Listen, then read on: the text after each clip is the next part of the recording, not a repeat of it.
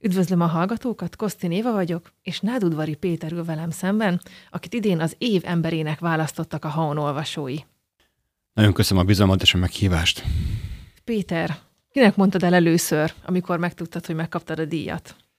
Az egész annyira hirtelen történt, mert a telefonomon jött fel a cikk aznap reggel, és hirtelen az infót kiszórtam a családnak, feleségemnek, szüleimnek, néhány barátnak, tehát hogy mi a pont a sorrend, arra nem emlékszem már, de, de az tisztán benne van, hogy a nekem legfontosabb tíz ember azonnal megkapta a hírt.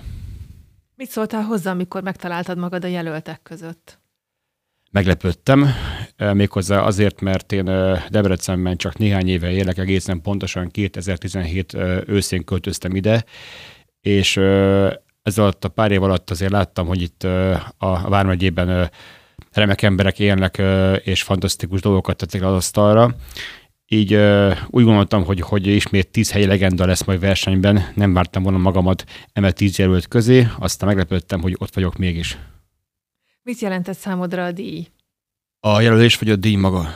Mind a kettő akár. Végülis úgy, úgy arról van szó, mert uh, úgy gondolom, hogy uh, tehát amit én képviselek, nem lehet összemérni a többi jelölt tevékenységeivel. Például uh, volt egy mentősrác, aki már uh, 20 valány, vagy talán 30 valány év és a pályán van, és még ugye minden jelöltről tudnék beszélni.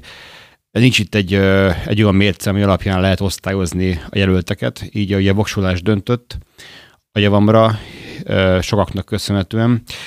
Így azt jelenti, hogy az emberek szeretik azt, amit csinálok, figyelnek rá, és fontos számukra az a két ügy, amit ugye már régóta képviselek, a fogyatékossággal élő gyermekek, illetve a betegséggel élő gyermekek ügye. Ezt említetted, hogy pár éve vagy itt Debrecenben, és hódítottad meg a szívünket. Hol nőttél fel? Budapesten születtem, de gyermekkoromban gyöngyösen éltem, Jászberényben és ismét gyöngyösön. Azt követően voltam Madridban egy évet még egyetem alatt önkéntes munkával, majd felnőtt koromban már dolgozó emberként Budapesten és gyöngyösen éltem Debrecenbe, ahogy mondtam, 17-ben költöztem. Mi húzott Debrecenbe? Egyfajta kompromisszum a feleségemmel, mert az ő szülei szabolcs már Bereg vármegyeiek, az enyémeim Heves vármegyeiek, és ez egy két helyszín közti optimális középút volt Debrecen. Budapesten laktunk korábban, ami a feleségemnek nagyon zajos volt, nagyon sűrű volt, vágyott egy, egy zöldebb, lazább történetre, és Debrecen ugyanakkor tudtuk, hogy számtalan munkalehetőséget rejt, kulturális pesgés van, meg annyi érték birtokosa, mind szív, mind pedig ész döntött a város mellett. Visszakanyarodnék még a leges legelejére a kezdetekhez. Mi szerettél volna lenni kiskorodban? Sok minden, mint minden kisgyerek. Az első emlékem az, hogy furcsa mód nyomdász, nem tudom miért, ritka a szakma, de szép szakma. Azt követően akartam lenni csillagász is, ha jól emlékszem, és persze, mint még meg annyi tinédzser, mert később a, a kamaszkoromban álmodoztam mindenféle rockstar karrierről is, éltem is. Amit a díjat kaptam, a rászorulók segítése, az már, az, az már szintén négy korom óta fókuszomban volt. Hát úgy láttam, hogy egy táborba ö, mentél egy nyáron? Pontosan édesanyám orvos, és őt kérték fel, hogy egy fogyatékossággal élő gyermekeket ö, üdültető táborban legyen ö, ö, szakember egy hétig, és, ö, és ott szedtem be ebbe a millióbe. Láttam azt, hogy ö, milyen fantasztikus emberek vannak, hogy ö, a szakemberek, a gyerekek, illetve a szülők minden egységben küzdenek azért, hogy egy-egy ilyen, ilyen fogyatékosság élő gyerkőzből a legtöbbet kihozzák. A régkő rendkívül teljes volt, elfogadó volt. Nagyon szerettem ott lenni, akkor úgymond megfeltőzöttem ezzel az életcéllal, és akkor megfogadtam, hogy vagy teljes állásban, vagy félállásban, vagy pedig önkéntesként, de valamilyen módon, amíg élek, mindig a rászorulók ügyét fogom szolgálni. Akkor ez vezetett ahhoz, hogy gyógypedagógus lettél? Igen, ez járult hozzá, illetve a, az, hogy a szabadidőmben is ilyesmi ügyekkel foglalkozom, ez is, tehát ez ilyen 0-24-es történet számomra. Te nagyon sok mindenkinek segítesz, akik nehéz helyzetbe kerülnek. Neked mi volt a legnehezebb korszak az életedben? Több is volt. Egyből a születésem is egy nehéz időszak volt, ugyanis voltak éppen halva születtem, hét és fél hónapra, Um, amikor az ember megszületik, van egy úgynevezett Apgar skála, amely öt, öt életfunkciót vizsgál, ha jól tudom, és ha ezek az ez öt funkció rendben van, akkor a, a csecsemő 2, 2, 2, 2, 2, azaz 10 pontot kap. Nekem először a 10-ből egyet mértek, és csak egyből teljes pécsére újraéleszte, és így kezdtem a földi pályafutásomat. És az első két évem is eléggé viszontagságos volt, mert gyakorlatilag többet voltam kórházban, mint otthon. Ez egyből egy nehéz időszak volt, aztán persze később is, is voltak nehéz periódusok az életemben, de valahogy mindig voltam ezeken túllendített. Például a, a legutóbbi ilyen nehéz időszak a Covid periódus volt, ami sokakat megviselt, engem is munkahelyváltásra késztetett, illetve illetve eleve az, hogy az életkörülményeink megváltoztak, főleg a bezártság. Én, aki mindig is egy ezer helyen pörgő valaki voltam, négy fal közé kényszerültem, nem volt könnyű időszak, és magam úgy újra felépíteni, új munkát keresni, a lelki békémet is visszanyerni. Tehát ez volt a legutóbbi nehéz időszak az életemben. És neked ezekben a nehéz pillanatokban mi vagy, ki segített? Családom, a jó Isten, illetve az, hogy keresgéltem új célokat, mert ha valakinek nincsenek céljai, akkor szerintem az a lassú halálhoz vezet lelki, morális értelemben. És egyből néztem azt, hogy mit lehet tenni például ebben az időszakban, amikor tudtam azt, hogy be vagyok zárva négy fal közé, bizonytalanság a munkahelyen, illetve a jövőképem is hirtelen labilissá vált, kerestem azt, hogy hogy tudnék segíteni. Voltak virtuális futások, amikor nem versenyen, hanem egy magad által szervezett kihíváson vettél részt, és akkor úgy tudtál adományokat gyűjteni a rászorulóknak, ilyet is csináltam például, vagy ö, küldtem az ismerősöknek online videókat, amiken zenéltem, hogy így hozzájáruljak ahhoz, hogy nekik jobb kedvük legyen ebben nehéz helyzetben. Ott is kezdtem, hogy hol tudok segíteni, és hogyha van kiért élnet, ha van kiért tenned valamit, az már eleve egy olyan cél, ami vedelfettetti azt, hogy te magad is problémákkal küzdesz. Uh-huh. 2024-ben milyen céljaid vannak? Most mind dolgozol éppen? Ami jótékonyságot illeti, most a Maci projekt fut még, ugyan a futásaim már véget értek érte, de maga az adománygyűjtés még folyik, most éppen egy új eszközzel, hiszen jövő héten fogják bemutatni a filmet, ami erről készült. Ugyanis megjegyezném, hogy amit csinálok, és amit a díjat is kaptam, az nem one man show, tehát ez nem csak rólam szól ebben a sztoriban, nem csak én vagyok benne, Marcért eddig 6 millió forint gyújt össze, ami eleve ugye több száz, sok száz adományozót feltételez, és, és minden mellett még rengetegen megosztották, rengetegen nekem ezt azt tanácsoltak, és ha ami most ugye a film kapcsán felmerül, hogy néhány kedves barátom marketing céges ügy mellét állt, és fotókkal, kisfilmekkel, illetve ezzel a dokumentumfilmmel, valamint sajtókapcsolatokkal is segítették az ügyet. Mi lesz a dokumentumfilmnek a címe? A remény útjai. Az azért többes számban, mert um, a remény útja Marti számára, aki a kedvezményezettem, kömmel vezet, hiszen németországi kezelés sorozataira gyűjtünk, és ugye az elvezető út pedig, ahol a pénz gyűlt, az pedig engem vitt kékestetőre. Hogyan készül a film? A te felvételeidből, vagy miből állítják össze? Amikor futottam a kékes egy hétvége alatt, akkor az utamat kamerák kísérték, két kedves barátom kísért el, és vette filmre azt, ami történt az alatt a 162 km alatt, és lettek még interjúk felvéve hozzá, nem csak velem, hanem Marci édesanyjával is, Marcit kezelő orvosokkal is, és a feleségemmel is, tehát hogy egy nagyon komplex képet kapjunk a történetről. Az utómunkálatokban vettél még részt? Én nem értek ezen, ennek a technikai részéhez, viszont én is többször megnéztem, és, és, és, és kikérték az én véleményemet és bizonyos dolgokat illetően. Mik azok a részek, amikbe kérték a segítségedet? Igazából külön nem, hanem hogy megnéztük, hogy eddig mi készült el, hogy állnak a demo felvételek, és hogy mit látok jónak, mit látok nem jónak, de erre megcsapat dolgozik a filmen, tehát egy, egy remek alkotás lesz, ezt már most látom. Hogyan változtatta meg az életedet ez a jótékonysági futás? Ekkora érdeklődés még nem volt irányomva soha, mint, mint a Marci ért való futás, mint a Marci kampány kapcsán. és nekem furcsa volt az, hogy hirtelen ennyi cikk születik az én, az én kezdeményezésemről, meg ennyi, hívra, ennyi helyre hívnak, hogy beszéljek róla. Tehát ez a média figyelem nagyon furcsa volt, de az eszközt a célszentesíti, hogy tartja a mondás, és ezekben nagyon szívesen beleállok, és és, és, és nagy örömmel fogadok el minden ilyen felkérést, ahol ezt ugye tudom népszerűsíteni, hiszen minél több helyre eljut a híre, annál nagyobb esély van arra, hogy több és több adomány gyűjjön össze. De hogyan edzel? Milyen edzésprogramod van? Van már egy fajta futó múltam, tizen pár éve sportolok már, korábban rendszertelenül futogattam, úszogattam és fotizgattam, és egy 12 éve kezdtem ezzel komolyabban foglalkozni.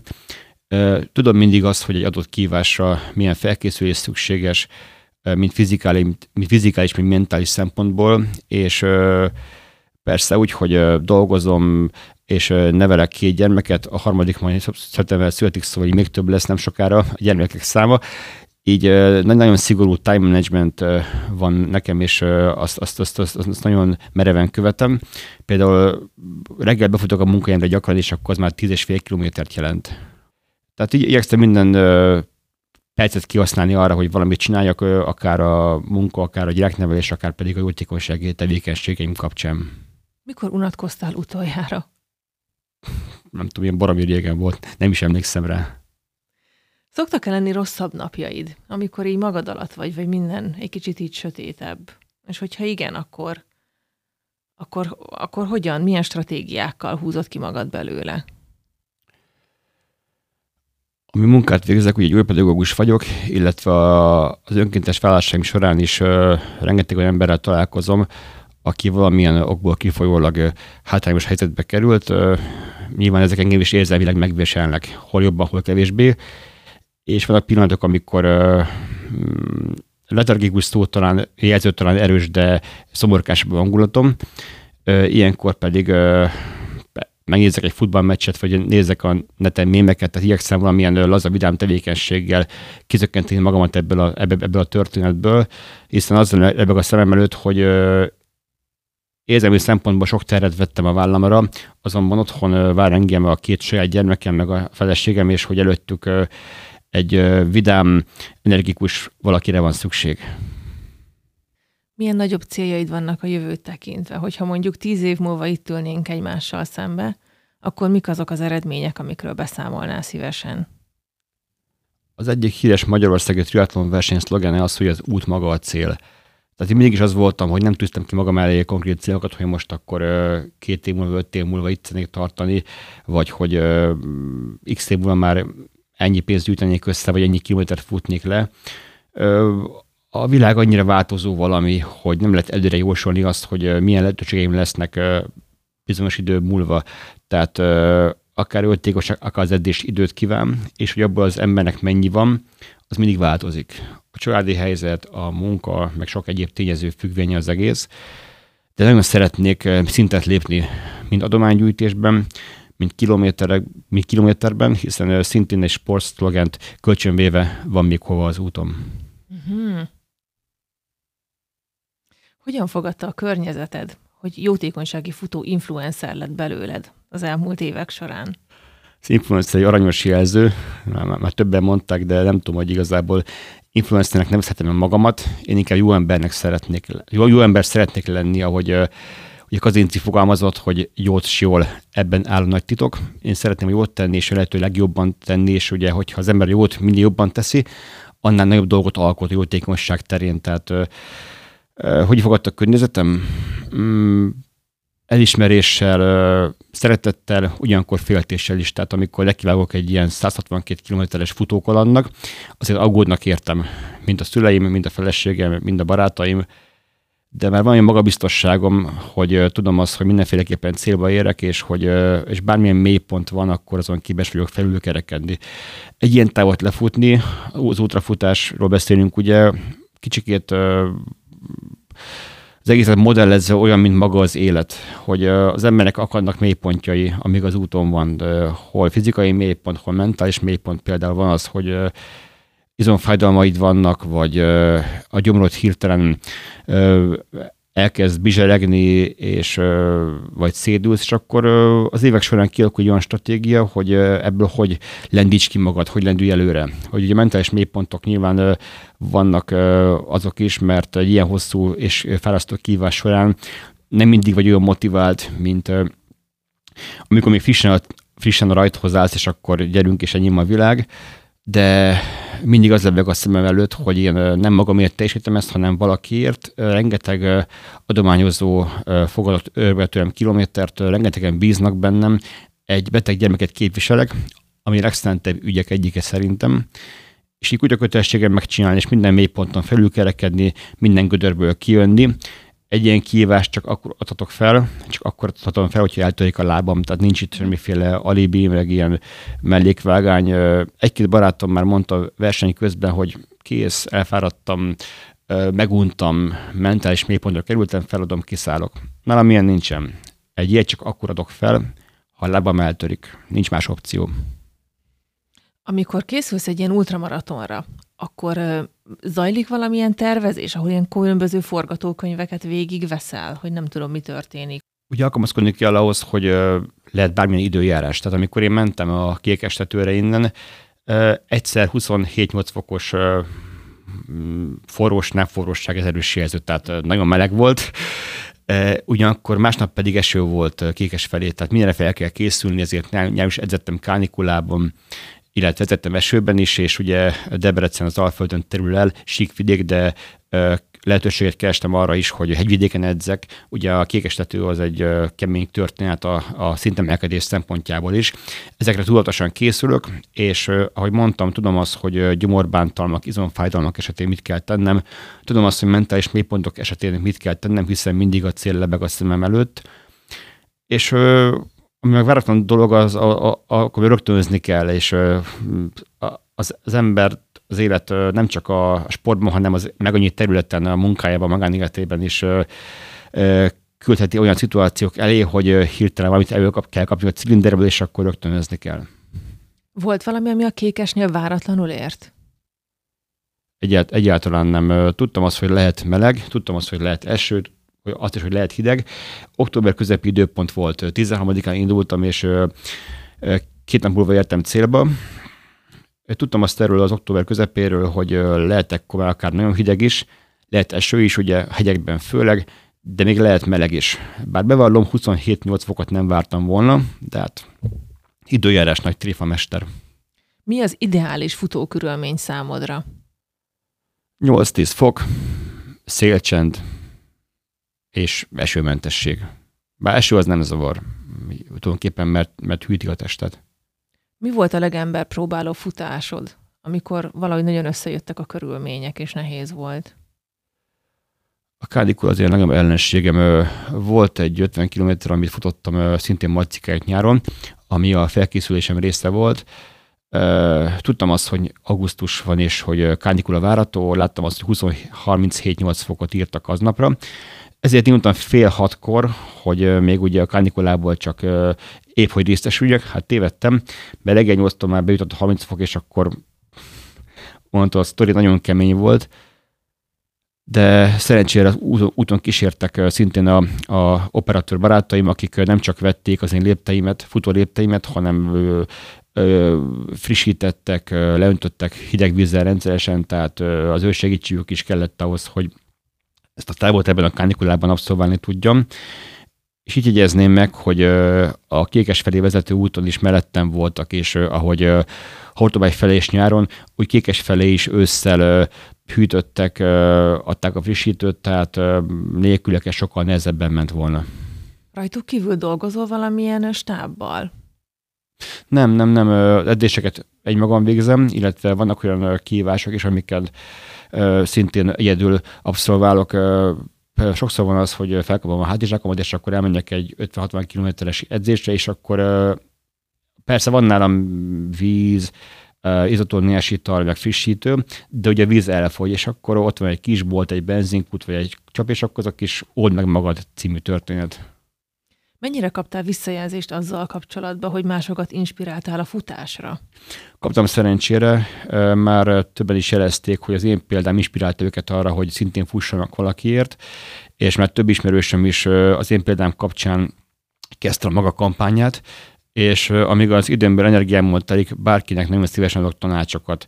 És, és nagy örömmel láttam azt, hogy, hogy, hogy, hogy többek megfogadták ezeket a, a tanácsaimat, amik ugye már sok év tapasztalataiból származnak, és ezek sikeres kampányhoz vezették őket. Elmondanál ebből nekünk egy párat? Mondjuk mi, mi a top 5 futótipp? Adománygyűjtésnél talán az, hogy variálni kell a narratívát, tehát mindenkit más van meg egy történetben. Valakit maga a, az egésznek a sport része fog meg, hogy akkor lefut x kilométert, és akkor arra mondja, hogy fú, de szuper. Valakit a jótékonyság úgy fog meg, hogy egy beteg gyerekét csinálod, főleg. Um, illetve váltani kell egyszer, egyszer jó, ha az ember humoros, másszor inkább érzelmes, egyszer elvont, másszor konkrétabb, Lényeg az, hogy úgy találod a posztokat, meg az egyén megjelenéseket, hogy ez legyen egy sikú, ne ugyanazt ismételges, ugyanazokat a frázésokat, ugyanazt a narratívát, hanem mindig vagy az egészet más aspektusból találod a, a, a követőid elé.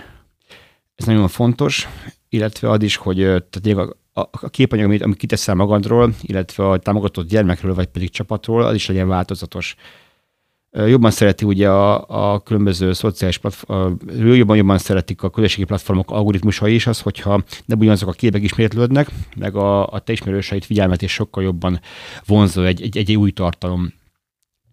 Nagyon fontos még, hogy, és amit nektek is köszönhetek, elérni helyi sajtót. Nagyon megdobja egy-egy ilyen kezdeményezés sikerét, hogyha cikkezik róla a helyi média, hogyha írnak róla, hogyha beívnak egy rádió vagy tévéinterjúra, és tudni kell az, hogy hogyan kell megfogalmazni egy sajtóközleményt, milyen képekre van igénye egy-egy platformnak. A sajtókkal való kapcsolat kulcsfontosságú, és nekem a sikereim egyik legitiményese ez, hogy ezt sikerült kitapasztalnom, illetve hogy, hogy titeket is beleértve sok lap is mellé állt az ügynek. Ezeken egyedül dolgozol a tartalmakon? Kapok segítséget, tippeket, de ahogy tényleg az évek úgy, úgy, úgy, úgy, úgy tudok egyre önállóban ebben is boldogulni. És mit tanácsolsz azoknak, akik hosszú távon szeretnének futni? Vigyázzon magára egyrészt, hiszen egy-egy ilyen kívás, ami már 100 km fölötti, akár egy nap, akár levontva több napra, ez igazából nem túl egészséges, bevallom. Tehát sem az izmoknak, sem a csontozatnak. Én úgy gondolom, hogy lehet évente egyszer-kétszer a saját határokat túllépni, és odavágni magad, főleg ugye, hogy jótékonysági célról van szó, de ezzel úgy mértékkel csinyán kell bánni. Tehát meg kell találni az egészséges kont- balanszot, hogy akkor pénzt is, futsz is, sokat futsz, keveset futsz, illetve ö, fel kell venni azt, hogy mik az egyéni igényeid.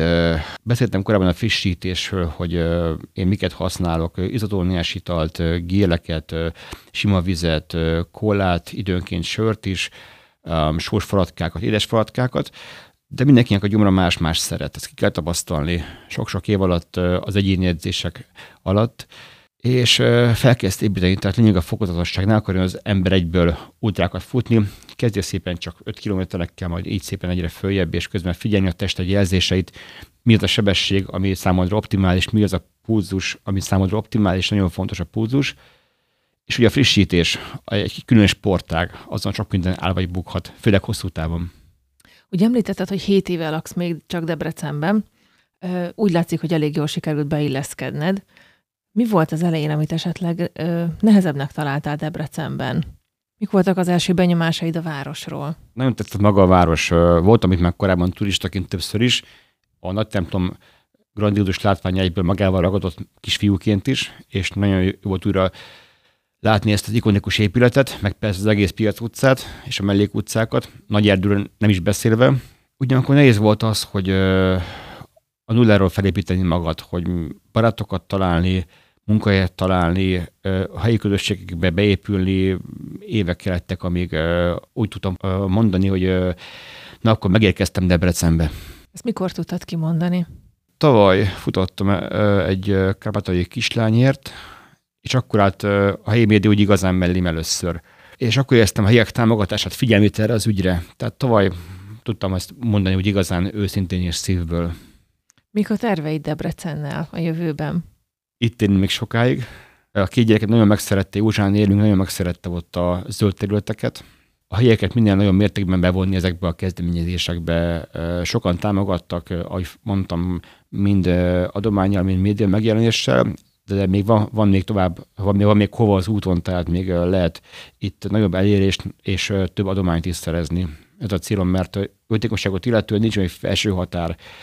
Például, akit idén tavaly támogattam Marcikát, akiről a film is készült, ő egy németországi kezés sorozatra jár, aminek egy-egy alkalma két millió forint, négy havonta kell kijárni a Marcikának Kölnbe egy ilyen kezés sorozatra, nem tudni azt, hogy meddig. Most 6 millió forint gyújt össze neki az én kampányomból, de nem tudni azt, hogy még hány évig kell járnia. Tehát nem elég az a 6 millió forint, hiszen még kell 2 millió, még kell 2 millió, több évig ott kell lennie neki különben rendszeresen minden negyed év, minden harmad évben. Itt határa csillagos jég, és én szeretném ezt megcélozni. Na hát legyen az egy végszó, és akkor ehhez kívánunk neked nagyon-nagyon sok sikert.